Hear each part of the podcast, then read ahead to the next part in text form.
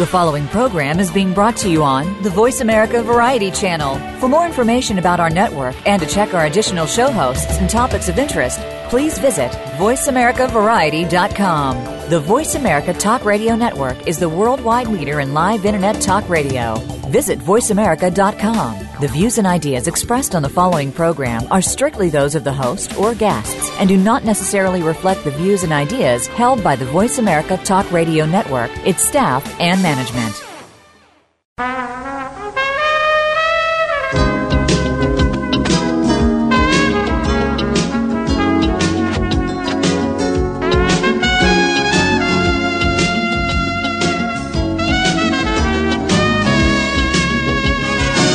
Welcome to PIs Declassified, an inside look at the world of private investigators.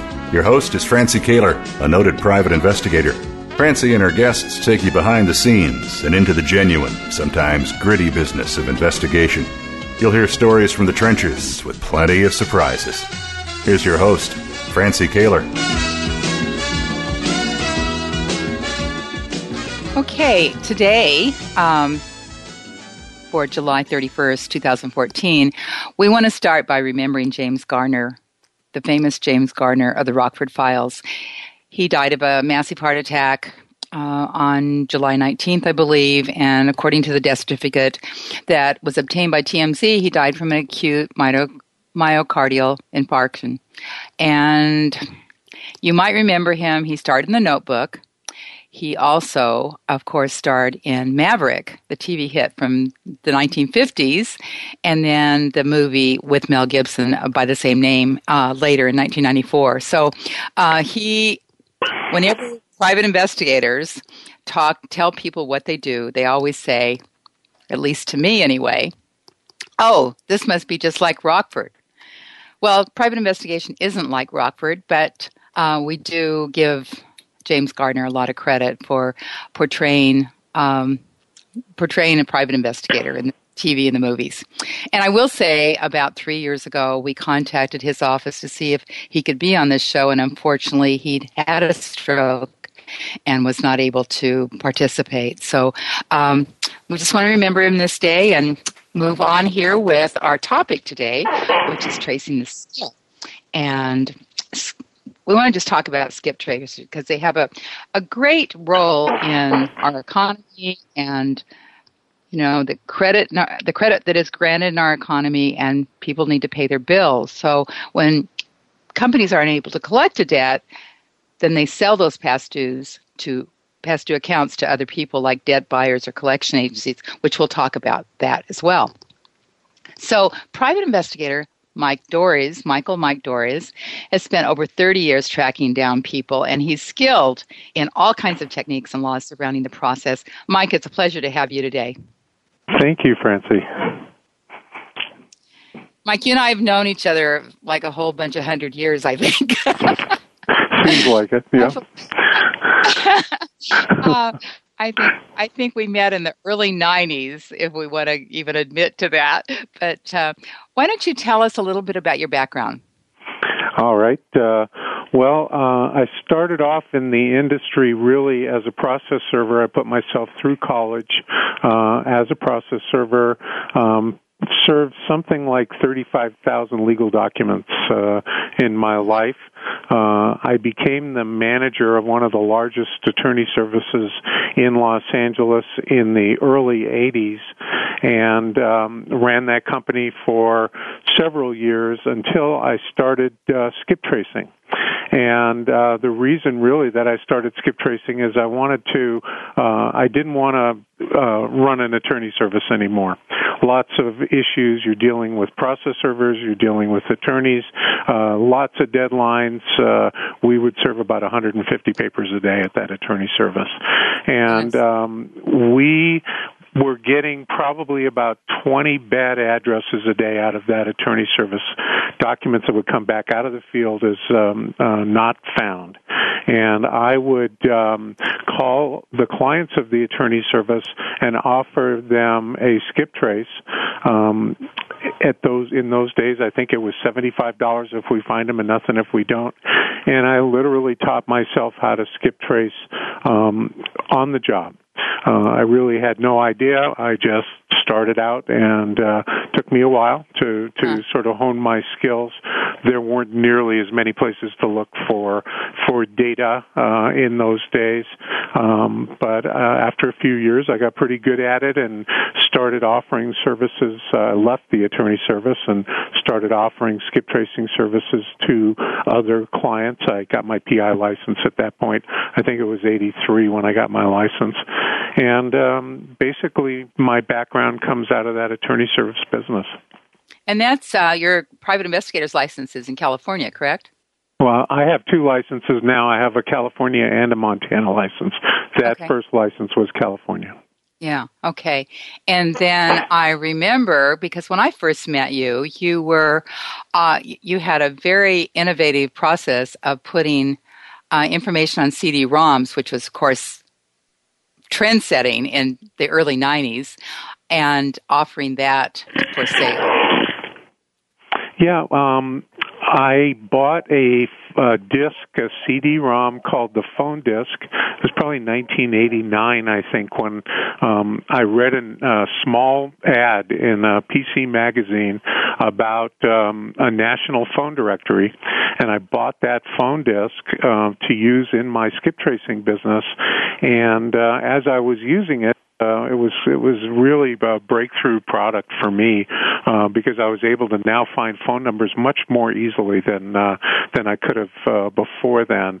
Um, and uh, I said, well, if you can do this, why can't you put things like fictitious business name indexes or corporations indexes on a CD-ROM? Is that even possible? And I started doing some research and uh, buying software and trying to figure out how do you take a database and put it on CD-ROM. And took me a while, but um, we figured it out. We started a company called Merlin Information Services, and um, from 92 to 97, we sold CD-ROMs, mostly California public record, uh, to collection agencies and private investigators in California. Then we went online in 97 with uh, with uh, Merlin's website uh, and um, ran that business until we sold it uh, about two years ago. And that business uh, got folded into the TLO business uh, by the people that bought us. We didn't actually sell directly to TLO. We sold to another company who sold us to TLO. And yeah, T- um, Merlin doesn't exist today. Yeah. And I know, Mike, that uh, many people, particularly private investigators that are listening to the show, have fond memories of Merlin, uh, and they lament the, the day that uh, you sold the business because they miss it. We all miss it. I appreciate and that. TLO, we might say, is a subscriber database that only sells to uh, on a subscription basis that people that are vetted that have to provide whatever license they hold and um, verify that they're who they say they are and they have a legitimate business and they're not selling to somebody that is um, going to use the information inappropriately. So then, okay, so you sold Merlin in 2012, and I know you had your lifeblood into that company. What happened then? Well, um, the short uh, story is that uh, TLO filed a bankruptcy uh, in early 2013, um, and uh, unfortunately, as a result of that bankruptcy, um, at least some of the agreement uh, uh, for the purchase price um, sort of didn't get paid uh, under the bankruptcy, uh, and uh, they were tenants in the building that I owned in Kalispell, Montana, and um, I had an employment agreement with them. I was working for TLO, and with the bankruptcy, um, uh, they no longer had to um, honor those agreements, and um, I found myself essentially having to go back to work. And uh, TLO offered to me uh, to sell me back the investigative department of Merlin, uh, which was a small piece of what we did. It was the skip tracing department, um, and uh, I agreed to buy it back and uh, we opened up our doors as MDI, which is Mike Dores Investigations, um, in uh, April of 2013, and continue to operate actually out of the same office that I've been in for about 15 years now. We never left. And- in Kalispell, Montana. And we are in Kalispell, Montana. I can see Glacier Park from out my window right at this moment. Well, that's that's a nice benefit. Oh, and yeah. and I I understand you just do uh, thousands and thousands of assignments every month. Well, what we've found, uh, and this really started with the uh, investigative department at Merlin, is that there is a huge um, backlog of non performing judgments out in the world that are owned by uh, companies that buy portfolios of debt uh, from uh, mostly from banks and from credit card companies, uh, and they collect that debt. They they have it assigned over to them. They might pay seven to ten cents on the dollar. It depends on the on the market uh, and the type of debt and how old the debt is and how much it's been um, um, collected up until that point. Um, but these uh, fairly large companies, most of them, although there's several smaller collection attorneys and collection agencies that also buy portfolios of debt, uh, they will um, buy the debt, notify the debtor that uh, they now own the debt, and uh, ask the debtor to contact them to start making arrangements to pay, or they're going to sue them. And uh, if the debtor does not contact these debt buyers, uh, they file a lawsuit, they take a judgment, and then they use companies like uh, MDI to locate place of employment or, or bank accounts um, so that they can um, garnish the uh, the accounts or the the uh, employment and um, and essentially start the process of collecting.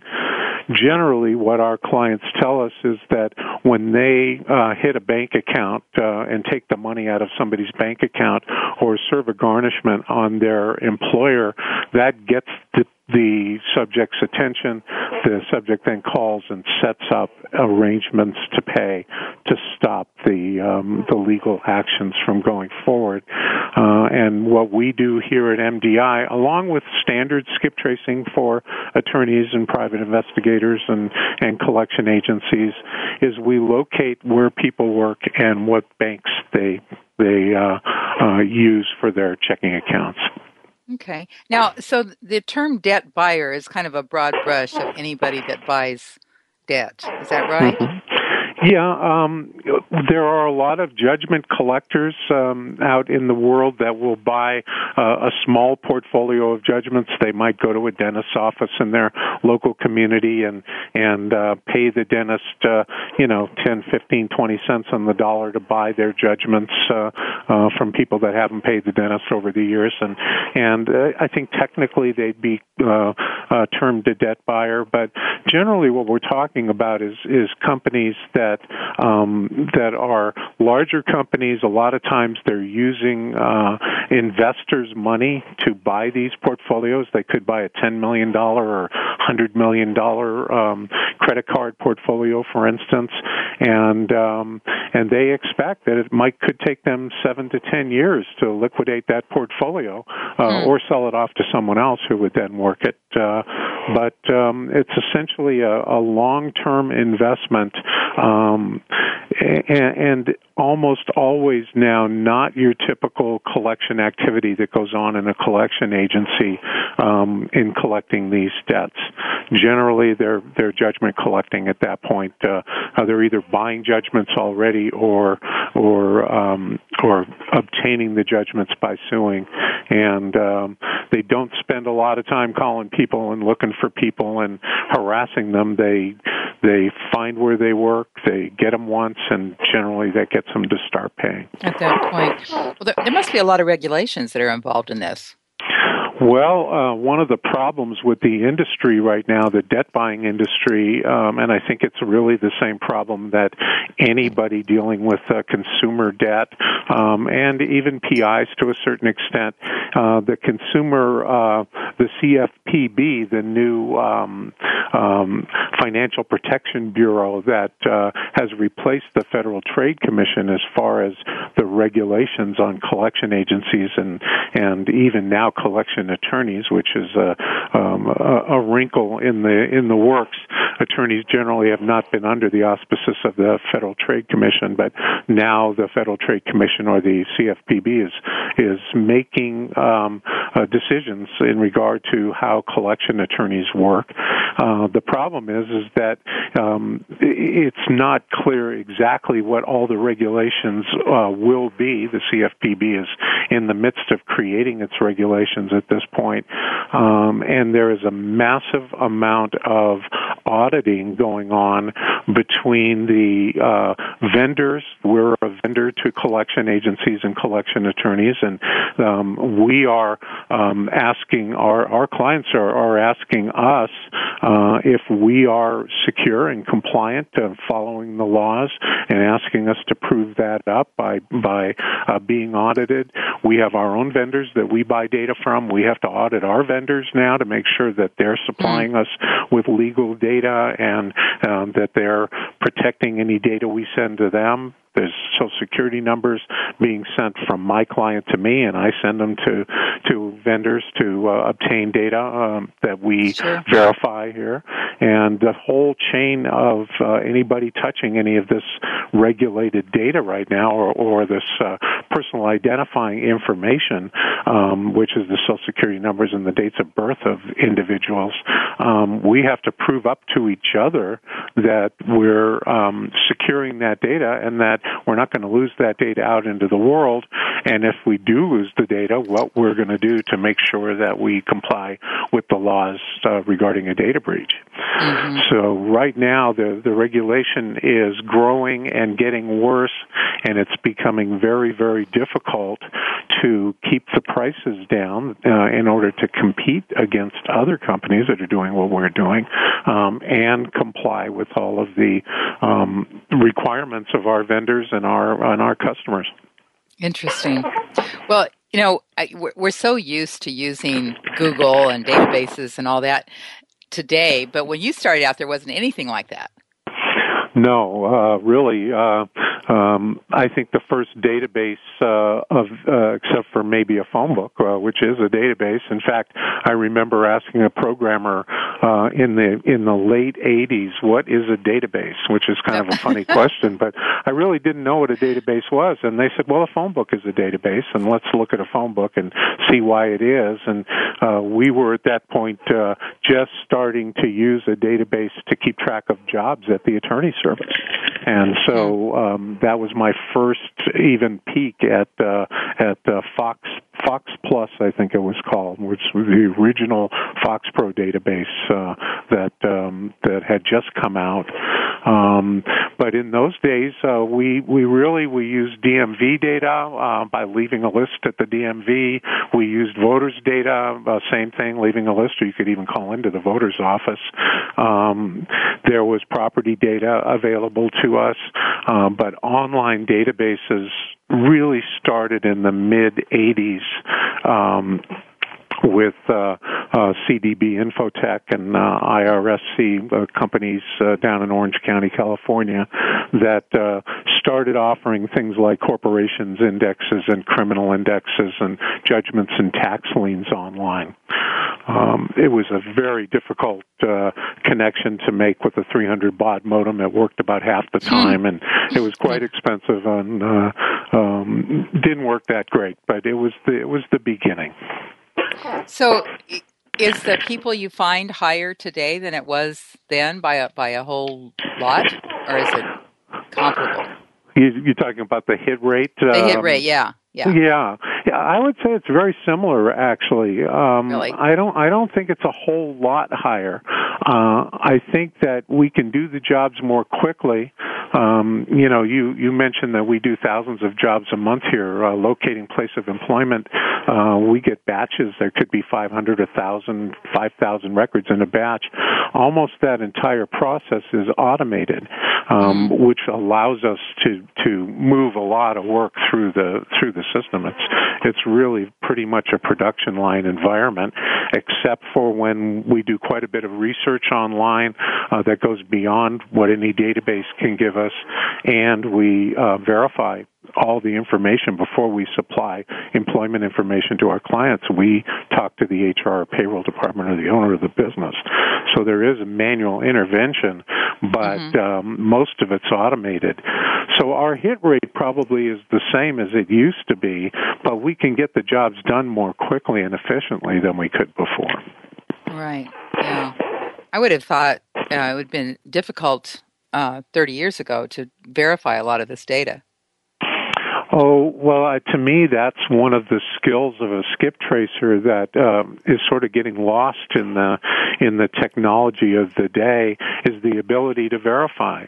Um, a good skip tracer, a real skip tracer, is not just running a database search and supplying the the most recently reported address to their client we call that the Darwin theory if they do that because they're not going to get away with it for very long. They'll lose their clients. But the Darwin theory. Of, well, the Darwin theory. It's uh, it's sort of you kill yourself off if you don't if you're not a good skip tracer, you really can't last very long in the industry. But it's a difficult, uh, it's probably one of the hardest things to learn as a skip tracer is how to take information from a database and verify it. And it's always been the case. Uh, it's just that there's more information now than there used to be. Um, but you still need to, to do a verification, get somebody on the phone, get a neighbor or relative, an associate, um, maybe the landlord, apartment manager, manager on the phone.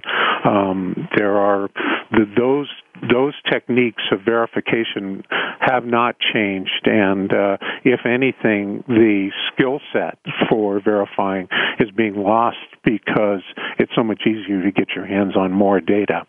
And you, you have a tendency to say, well, that must be the right address because it looks good on a, in a list of addresses from a database. It was the most recently reported, so you report it to your client. And you might be right 50% of the time, or probably not even that much. Right. Interesting. So, um, so what's changed today? What What's the big difference in what you were doing years ago than now? Well, I would say the biggest difference um, over the last several years has been uh, the advent of social media. Um, I would say that uh, good skip tracers today um, have to know how to use the social media, have to know how to to uh, find the um, the pages that uh, belong to an individual, and and to be reasonably certain that that page that you found is the person you're looking for.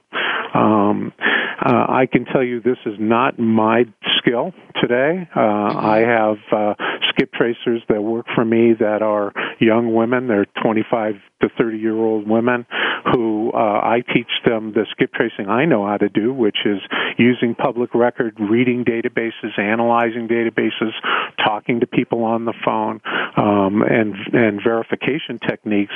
And they use the uh, various social media sites for a very high percentage of the locates that uh, that we accomplish. It's quite amazing to see how much information uh, judgment debtors give up in a LinkedIn page or a or a um, a Facebook page mm-hmm. that's open to the public that anybody right. can look at. Yeah. Well, you know, you mentioned analyzing public records. We both know a gentleman by the name of Don Ray who uh, gives a seminar that he calls Interviewing the Document. That's right.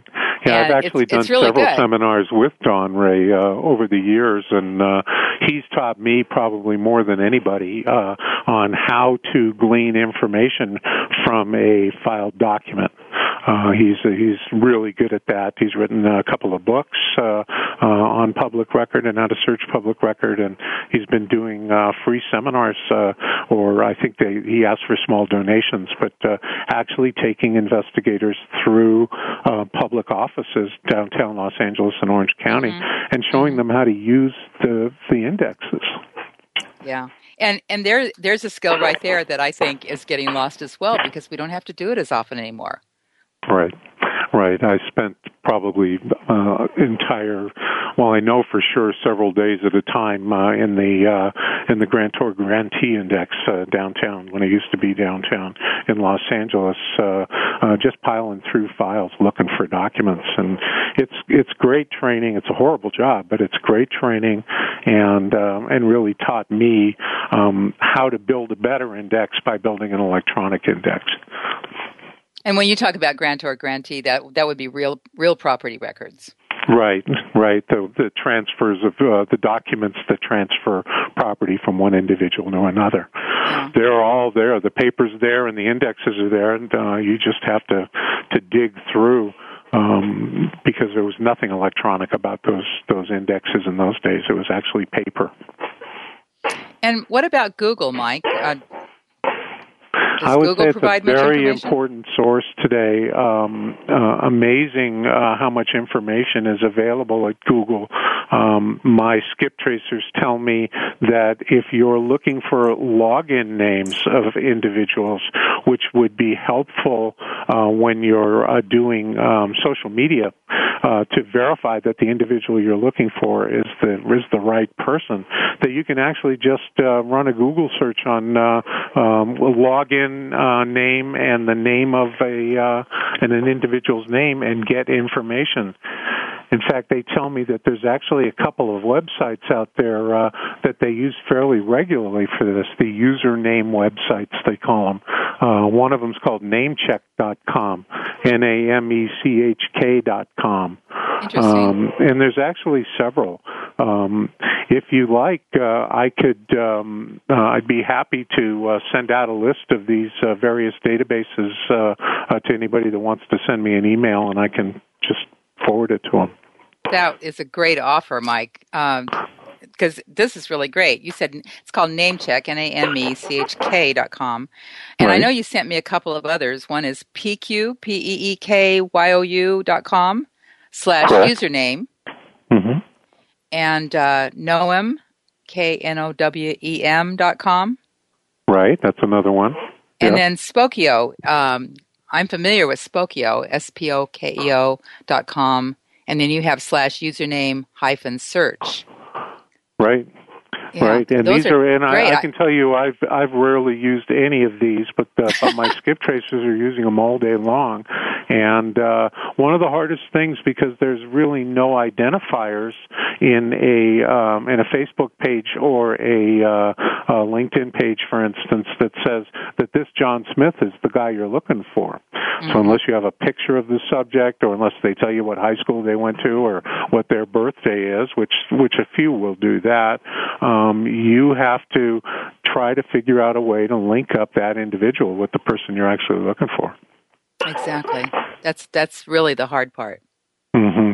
And knowing email addresses is also very helpful in that regard. And there are um, commercial databases out there today. TLO is one of them that provide email addresses for individuals, and that's quite helpful for social media search.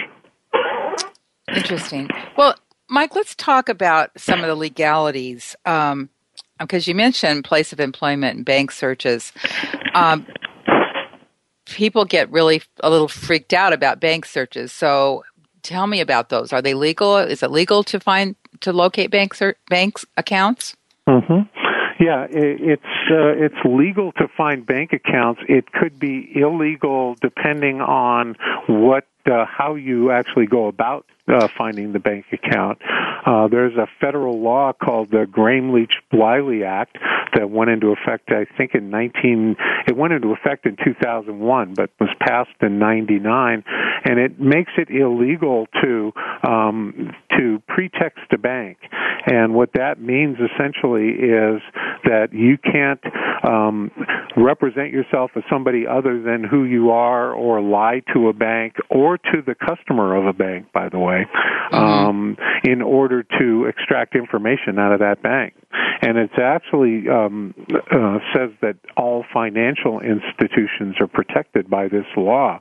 And if you look at the definition of a financial institution according to the Federal Trade Commission, it's way more than just banks. It would include credit bureaus and any kind of business that handles money. Um, and so uh, you, you have to be very, very careful about what you say to a bank when you call them up. You can't lie to a bank in order to determine if somebody has a bank account. Uh, but there are legal ways to determine bank accounts, and um, uh, and if you follow the laws and don't don't uh, pretext the bank or the customers of the banks, which would be the subjects whose bank account you're trying to figure out. Uh, used to be you could just get the guy on the phone and trick him into telling you his his uh, bank account number. That's totally mm-hmm. illegal now. Um, right. But it's not illegal to find banks uh, as long as you don't break the rules.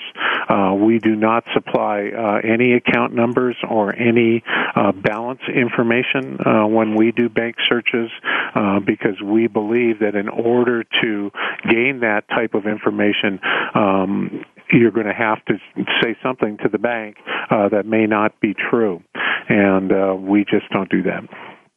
So, all you really need from all you really really need to know is what bank the person banks at. Yeah, uh, the the writs uh, that are served on a bank, uh, you can um, uh, attach bank accounts. Um, any bank account under an individual's name and social security number. And all that's all you have to provide. You don't have to provide a bank account number to the bank. Um, now i can tell you that our experience is that there are some banks out there and i'm afraid some major banks out there um, that um, make it difficult. Um, they they bend the rules a little bit. They they look for any technicality they can to protect their customer from the customer's account um, being hit by a by a writ, um, and so you have to um, you have to follow the rules as as closely as you can. You do not need to give account numbers. Uh, some banks are now saying that you have to serve the writ on the originating branch. Um, the the funny thing is is that the major banks uh, all send all the writs of garnishment that they get at any branch all to a central branch mm. in each state, to the main branch in each state. And um, there are now actually laws in California that allow uh, the service of a writ on the central branch of the state, and that the bank has the opportunity to, and I believe now that all the banks have provided a central location for the service of the writ. Um, but you don't have to uh, put balance, um, account information, account number information on the request. So, um, does there need to be then a judgment uh, to actually get the bank account? There the is account, no law that I know of that says that you need to have a judgment in order to uh, legally obtain bank information, um, or to or to uh, well, in order to get the writ for um, you know uh, assigned by the court, you're going to need a judgment to prove to the court that you have a judgment. But um, we sometimes do bank searches uh, uh, for reasons other than judgment collection, and we don't require a judgment and don't believe that there is a law that says we have to. We do require a, a purpose under the Gramm Leach Bliley Act, though, just because we want to know that we're not working for a bad guy. Uh, so we want to right. know specifically why are you looking for this bank, and um, and if they tell us, then fine. And every one of our customers is vetted uh, through a very um, strict compliance uh, uh, pr- process that keeps the bad guys out of our system, so that we're not selling any kind of data, um, and all verified data. In our case, we don't have any kind of databases that we sell anymore. Um, yeah. But uh, we only work for people that we know specifically who they are and what they do and why they do it. Okay. Mike, we need to take a quick break uh, for just a moment. We'll be right back with Mike Dores.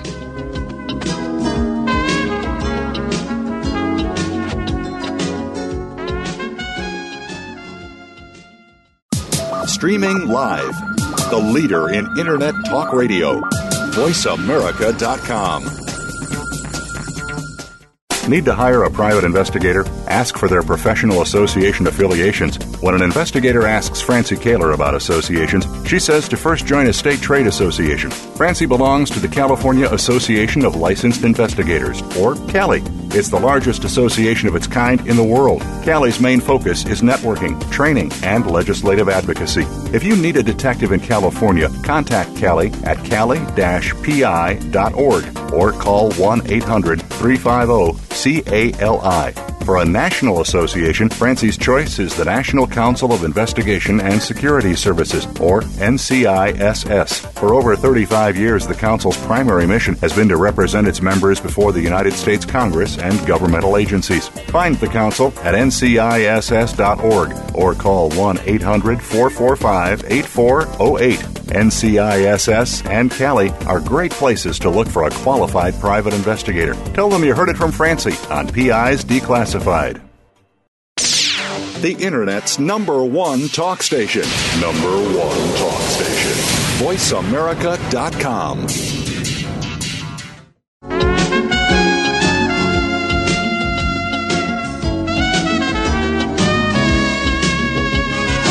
You're listening to PIs Declassified with Francie Koehler. You can call into the program. We'll take questions and comments at 1 472 5788. That's 1 472 5788. You can also email your question to Francie. Send it to F R A N C I E at PIsDeclassified.com. Now, here's Francie Koehler. Private investigator and skip tracing expert Mike Dores is providing us some insight into skip tracing today. It's really interesting. Um, we were just talking about bank accounts. So, um, what, Mike? I know that there's vendors out there that that sell that you go to if you need a bank account if you need a location of a bank you can go to people that specialize in that like you guys but there's other people besides you and what if you get a balance and an account number from that vendor what do you think of that? Well, I would certainly um, at least ask a lot of questions of your vendor as to how they're getting those account numbers and balances. I know that there are some databases out there that provide um, balance and account number information. Um, mostly these are what you call bad check databases from companies that sell insurance to vendors, uh, to, to businesses that take checks, and they'll actually buy a bad check from a vendor uh, if the check bounces um, and collect on that check if the vendor pays for the um, for that service. It's basically an hmm. insurance that they pay for. So these companies will have basically uh, databases of um, bad checks, and they have account numbers and they have balances. The problem with a bad check database is that if um, if I use that kind of a database in order to determine uh, bank accounts that I could sell to somebody, most of the bank account information that I would sell, even if I withhold the accounts and the and the or the account numbers and the balance information, um, they're going to be very small balances because uh, these are people who who have bounced checks, so they don't have a lot of money in their account. Um, and one of the problems with uh, ordering a bank search when a when a collection attorney orders a bank search from us, um, we'll guarantee that the bank account was open on the day that we provided the information to them. So, and it could take three months or six months to get that uh, writ uh, through the courts and served on the bank. And by the time that happens, that account could be closed. As long right. as the account was open on the day we provided the information, um, we're going to charge the client. The issue becomes, let's say the account's still open six months later, but there's only thirty dollars in it or four dollars in it. Um, our client still has to pay. It's not since we don't know what the balances are, and we're not guaranteeing any balance amounts. It's just part of the cost of doing business for our clients that they've got to pay for those. And if I'm using bad check data in order to find bank accounts, they're going to have a high percentage of very small uh, account information, very small balances in accounts. So I can tell you that there may be sources that I don't know about that provide balances and account numbers on accounts that have a lot of money in it. Um, but I would be at least uh, going back to the vendors and asking them, well, how did you do that? I thought that it's illegal for you mm. to gag mm-hmm. information out of a bank to yeah. pretext information. So how did you do that? Um, it's really the best advice I can give. I've yet to have a uh, bank vendor uh, answer that question. They're not going to tell me how they do it, and and you know we don't tell uh, anybody how we do ours. Except I'm happy to sign a uh, a document uh, indicating that we will not break the law in order to um, to provide you bank information. Right. Interesting. Now, do you know if banks have a way to find out where some if somebody leaves their bank that they uh, is there some kind of a bank database that they can find out where the person went? You know, um, I believe that um, these the databases like ChexSystems, uh, which banks use to um, uh, to check out their customers before they'll give them a bank account. Um, these are big databases of, of bank account information. They will tell the bank um, whether um, the uh, uh, potential customer has bounced checks in their last account, um, or uh, or if they closed an account, or if the bank closed the account because there was no money in it, uh, that kind of thing. Um, so I believe the banks actually do have access to that kind of information, but mm. those are very secure databases that um, that companies like like ours uh, don't have access to. You need to be a financial institution. Interesting. So, if I'm going to hire a vendor to to get a bank account, what kinds of things should I be asking or check out?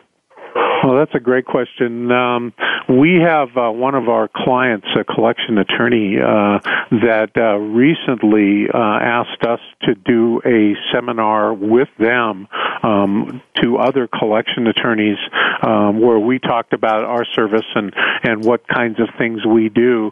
And one of the things that this collection attorney did in that seminar was he gave out a list of all of the items that he recommends that collection attorneys check out before they hire a vendor, a skip tracing vendor.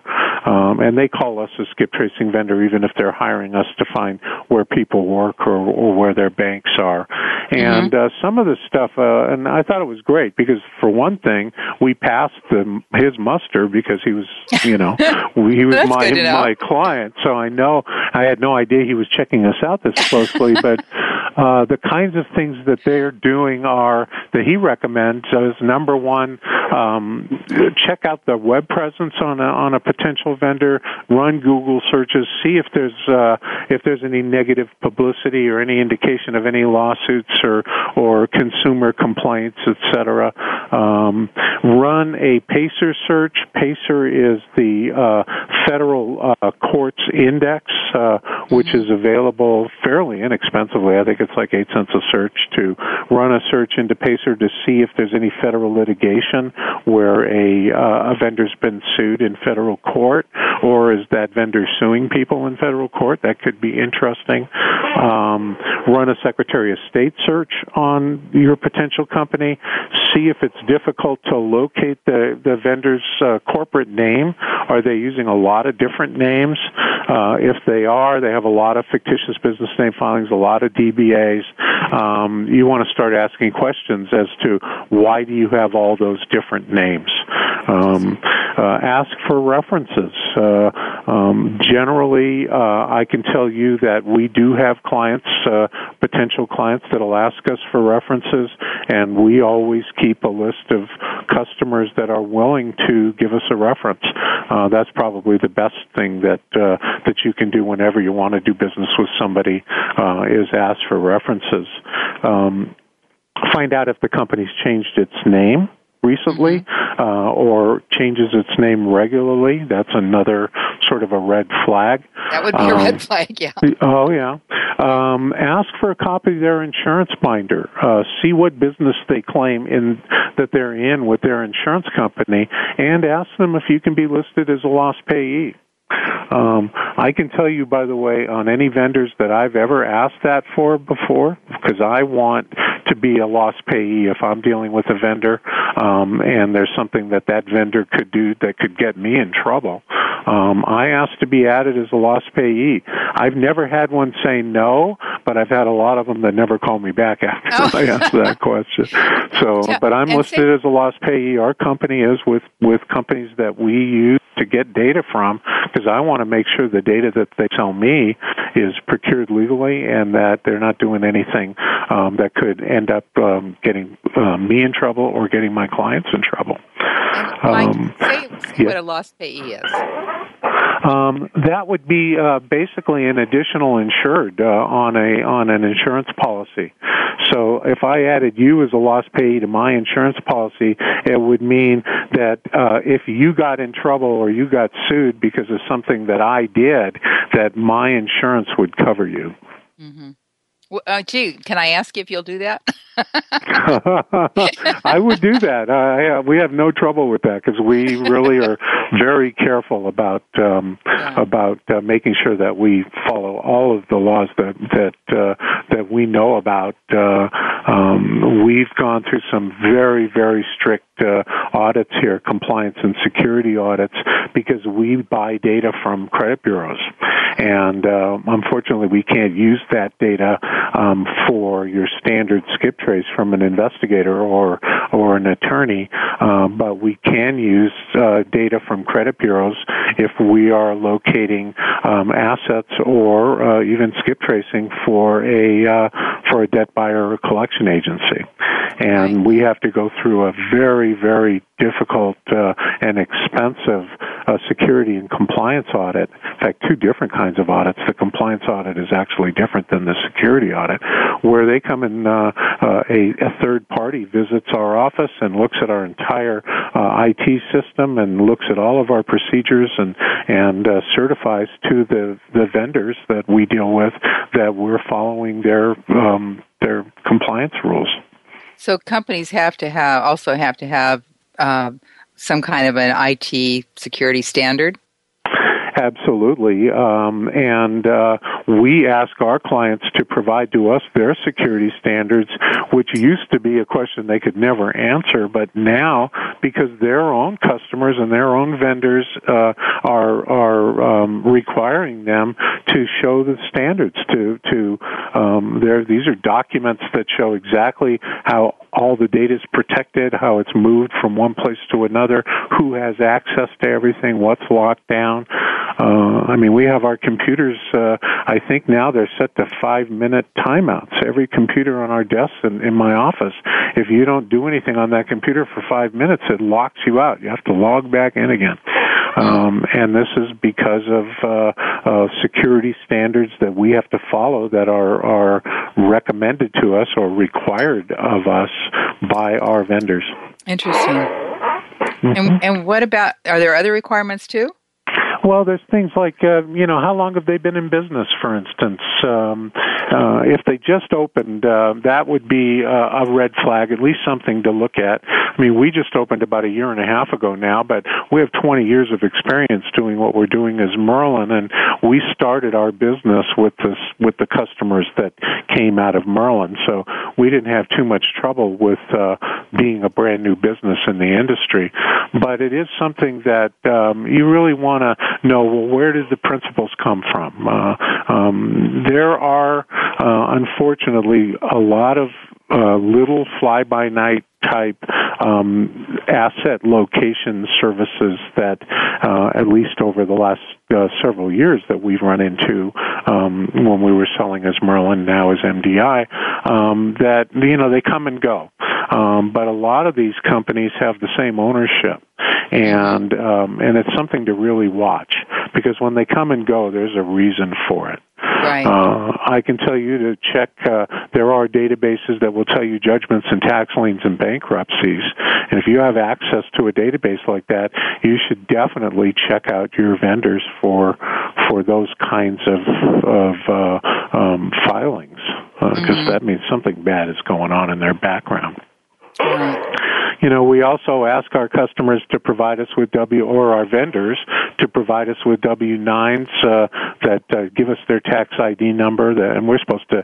Everybody's supposed to keep those documents on file so that you can provide correct 1099s to the IRS at the end of the year uh, for what you've paid to a vendor. Um, right. We ask our customers, you know, uh, do our customers require us to pay in advance? Um, we don't like paying in advance. You mean uh, your vendors? You mean your, yeah, your the vendors. vendors. Sorry about that. Yeah, the customers. Well, some customers will actually give us credit cards in advance, yeah. so we're happy for that. We can at least charge them when the job is done. Um, but um, you know, you've got to be very careful about a, a vendor that wants to get paid in advance because right. they could just disappear on you. Um, another thing to really look at is is their guarantee. You know, um, does their guarantee is it so outrageously great that um, that you're that it, it creates a concern? You know, and what about their pricing? Are they charging half of what every other vendor out there charges for a service? Hmm. Uh, there's something wrong with that. If that happens, uh, you really want to look closely at that. It's very difficult. These are low margin when you're dealing in volumes of asset locations, uh, banks, and, and employment. This is a low margin business because the customers are very smart and they're going to spend as little as they possibly can um, to get get the job done. Uh, at the same time, these are all people that are very much into analytics. Uh, when they look to buy a portfolio of debtors, uh, they are um, analyzing that portfolio in many ways. They know how to to come up with a conclusion of how long is it going to take to collect this debt, what percentage are we going to collect. Um, they they are the good ones are very good at that, and certainly um, they know that they really shouldn't pay the cheapest price for a vendor's services. They have to look at the real return on investment, and the good ones know how to do that. So you don't necessarily have to charge the lowest price to keep a good customer if you're doing a good job. Exactly. I think that applies no matter what business you're in. Well, Mike, I know people are going to want to get in contact with you, so why don't you give your website? All right. Um, it's um, www.mdilocate.com.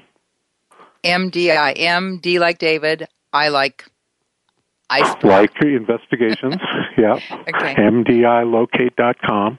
Okay. And my own uh, email, you can uh, email me directly at mike at mdiverify.com. And that's all one word? Yep. MDI Verify? Yep. Okay. And you also made a great offer, Mike, of uh, if people were interested uh, in uh, usernames to locate social media sites, that you would be willing to do that.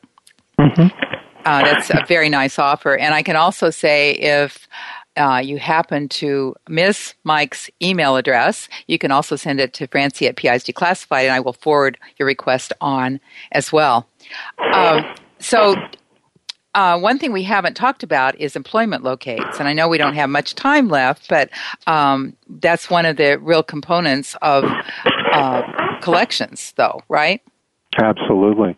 Uh, it used to be that if you had a judgment against somebody, um, you could uh, attach, uh, you could get their equity out of their house by um, by filing uh, um, with the uh, um, the recorder's office uh, recording the judgment, and when they sold their house, uh, you would get paid. Uh, that used to happen fairly regularly, and in fact, the real growth of the debt buyer uh, business came about um, in the early 2000s when um, when everybody was buying and selling houses and making a fortune, including real flakes that had judgments against them. They could get mm-hmm. loans in those days, and they'd buy a house and flip it, and and uh, the judgment would get paid off when the when the flip happened. Um, but after the uh, collapse of the uh, economy, essentially, and especially the value of houses, uh, the amount of equity that was available um, uh, was was zero or or minus, mm-hmm. uh, especially for people that uh, that had judgments against them. And really, the only way to collect on those judgments was um, by finding where somebody worked or finding a bank account. And and these people didn't have money in bank accounts either. So really, it turned place of employment into a whole industry of just finding where people work and that um, it, it, was a huge opportunity um, for us uh, because we've been doing some employment uh, searches over the years uh, to really ramp up right at the time when it would really turned out to be the best way for these um, debt buyers who are essentially um, high volume judgment collectors um, to um, to to do their collections. Now, you mentioned earlier, Mike, that um, you verified every employment before you turned it over to your client. Um, now, so does that mean that the work you, that work script I can't even say it skip tracers do does that require a private investigator license? You know, it does. At least in California and Montana, it does. And it, my understanding is in almost all states uh, that the location of an individual, where they work or where they are, even any location, uh, requires that you're licensed as an investigator. Now, I know a lot of people uh, don't believe that. Uh, I can tell you, I even skip traced in California before I was licensed, um, and I'm not sure what the law was at that point in the early 80s. But uh, um, today, you need a, a PI license in order to skip trace uh, or or locate assets for somebody. Uh, attorneys and their employees do not need that. So, if you are an attorney or work for an attorney, uh, you can do location of individuals without a license, um, but otherwise, technically, you're supposed to be licensed.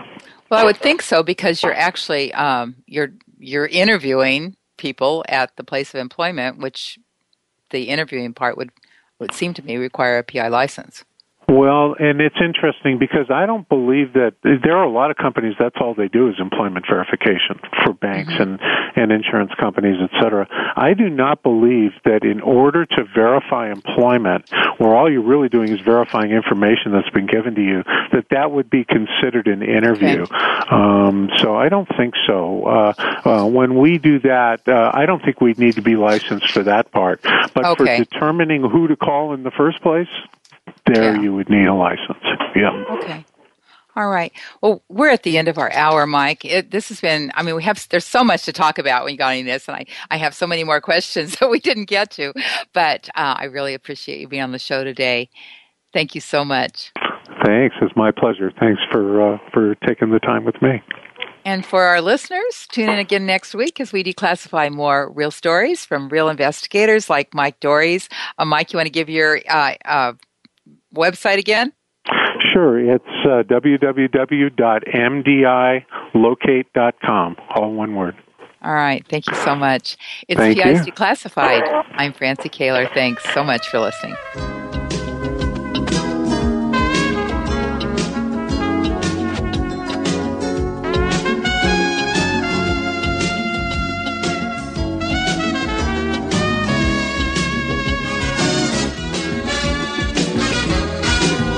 You've been listening to PIs Declassified with your host, Francie Koehler. Tune in every Thursday at noon Eastern Time. That's 9 a.m. for you West Coast listeners. PIs Declassified explores stories of deceit, mystery, and detectives unraveling the truth. Every Thursday at noon Eastern, 9 a.m. Pacific Time here on the Voice America Variety Channel.